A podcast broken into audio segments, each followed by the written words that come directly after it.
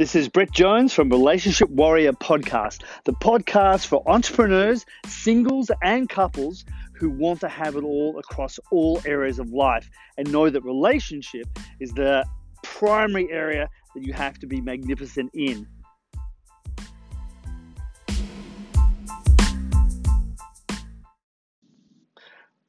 What to do when your marriage gets stale? Look, the reality is that in every relationship, in every marriage, you're going to go through phases. there are periods in your life when things will be going great and you're totally in love with each other, and that's generally known as the honeymoon period. When you first start out, you've just got together, you think the sun shines out of each other, and it's, everything is perfect. And that's normal in a relationship.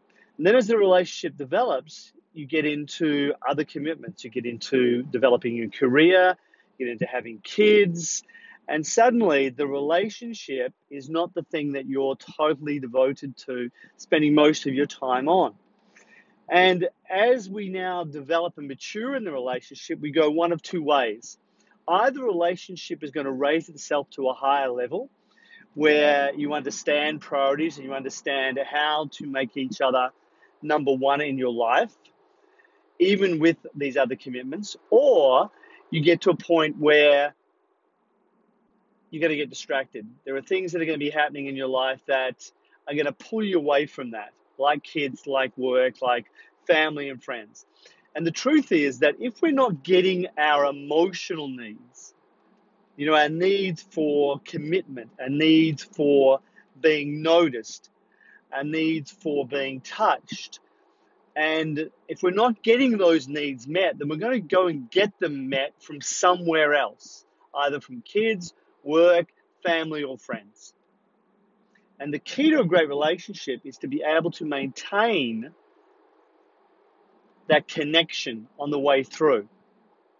So if your relationship is getting to a point where it's getting stale, where you know it's not like it used to be, where you're talking but you're not really communicating, where you might even just be passing like ships in the night, you know, seeing each other in the passageway, having a brief conversation, but there's no forward momentum. There's no planning on where you're both going together as a direction, what your dreams are, what are you building together. If that's all gone by the wayside, then you need to reestablish that. You need to learn how to communicate at a deeper level, how to reconnect and get those needs met that we must have as an individual within the relationship and be able to feel like you're connected at a really high level. That this person next to you, the one that you married, the one that you committed to, the one that you're going to spend the rest of your life with, is really there with you on this journey in life. Because ultimately, that's what it's about, isn't it? We're all on a journey together. We're all heading in one direction. We're all heading to one destination. And that is that we're no longer going to be here. So, on that journey, you want to be with someone who understands the journey, who's totally committed to you, and is giving you your needs at a high level. Because that's one of the primary reasons we're together is to meet those needs. The second primary reason is to have dreams and goals together and build something. Because if we're not building something, then we feel like we're going backwards. We feel like life is not fulfilling. We feel like life is meaningless. So when your relationship is going stale, that becomes the indicator that you need to raise it to a new and different level. You need to raise it up to a level where you know that you're getting fulfilled. You know you're fulfilling your partner. See, invariably, communication breaks down.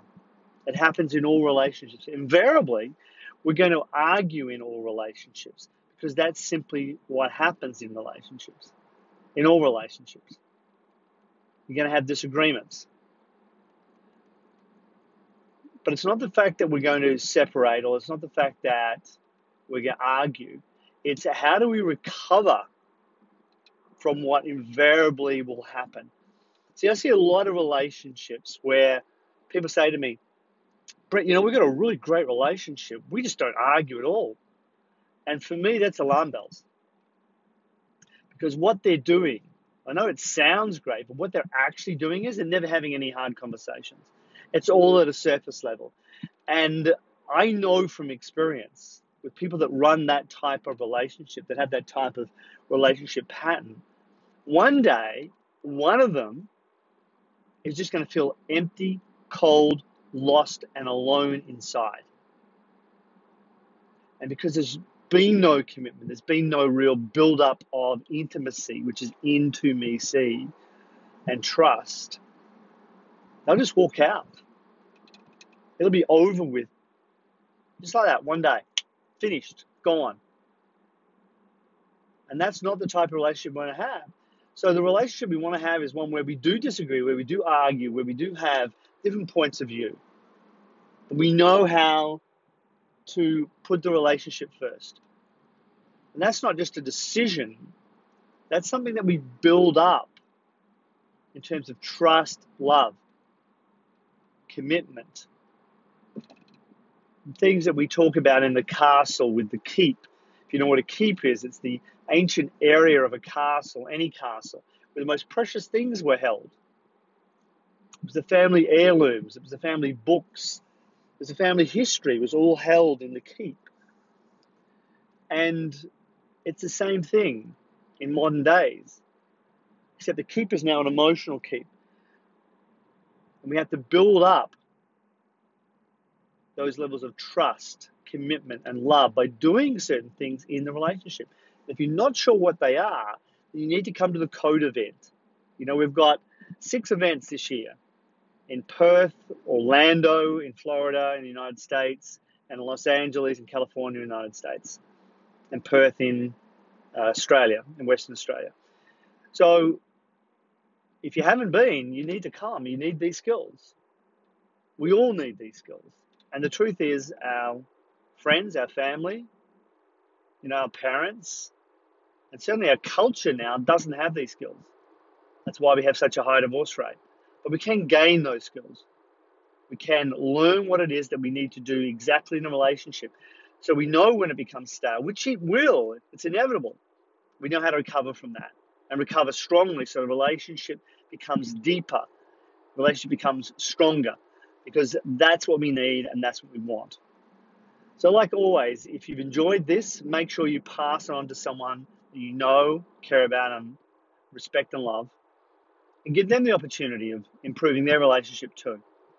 So, thanks for listening, and I look forward to being with you in our next episode of the Relationship Warrior podcast. Take care until then.